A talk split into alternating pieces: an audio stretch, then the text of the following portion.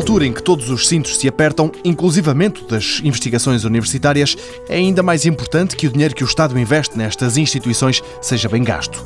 Adélio Mendes, professor na Faculdade de Engenharia da Universidade do Porto, considera que a aposta tem que ser em investigações que tenham aquilo que chama valor social. Neste caso, dado que se trata de uma escola de engenharia, um valor social é, é, é através das empresas e desenvolver produtos, soluções, sistemas com valor comercial e que possam, eh, depois de entrar no, no tecido empresarial, produzir dinheiro e retorno a quem eh, financiou a investigação. Mas para que essa investigação aplicada dê frutos, avisa Adélio Mendes, tem que haver um plano. O professor fundamenta a ideia olhando para trás no tempo, para uma altura em que Portugal só tinha uma hipótese e apostou na ciência. Nós não chegamos à Índia por acaso, porque fomos aventureiros, nós chegamos à Índia porque tínhamos de chegar à Índia, só havia esse resultado de chegar. Então nós investimos na ciência e na tecnologia a todos os níveis e, portanto, todo esse investimento só poderia ter esse resultado. Portanto, se hoje nós quisermos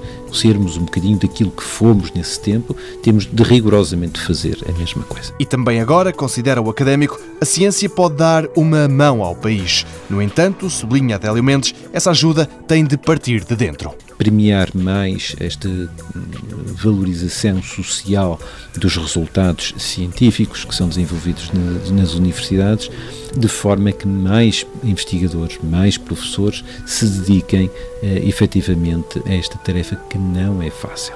Trabalhar com as empresas é muito complicado e, eventualmente, as empresas veem-nos da mesma forma como complicados de trabalhar.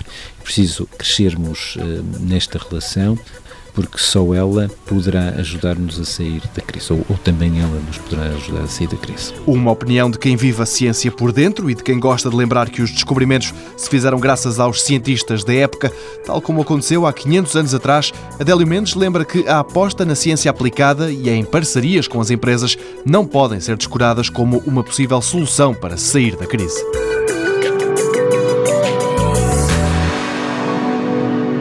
Mundo Novo um programa do Concurso Nacional de Inovação BSTSF.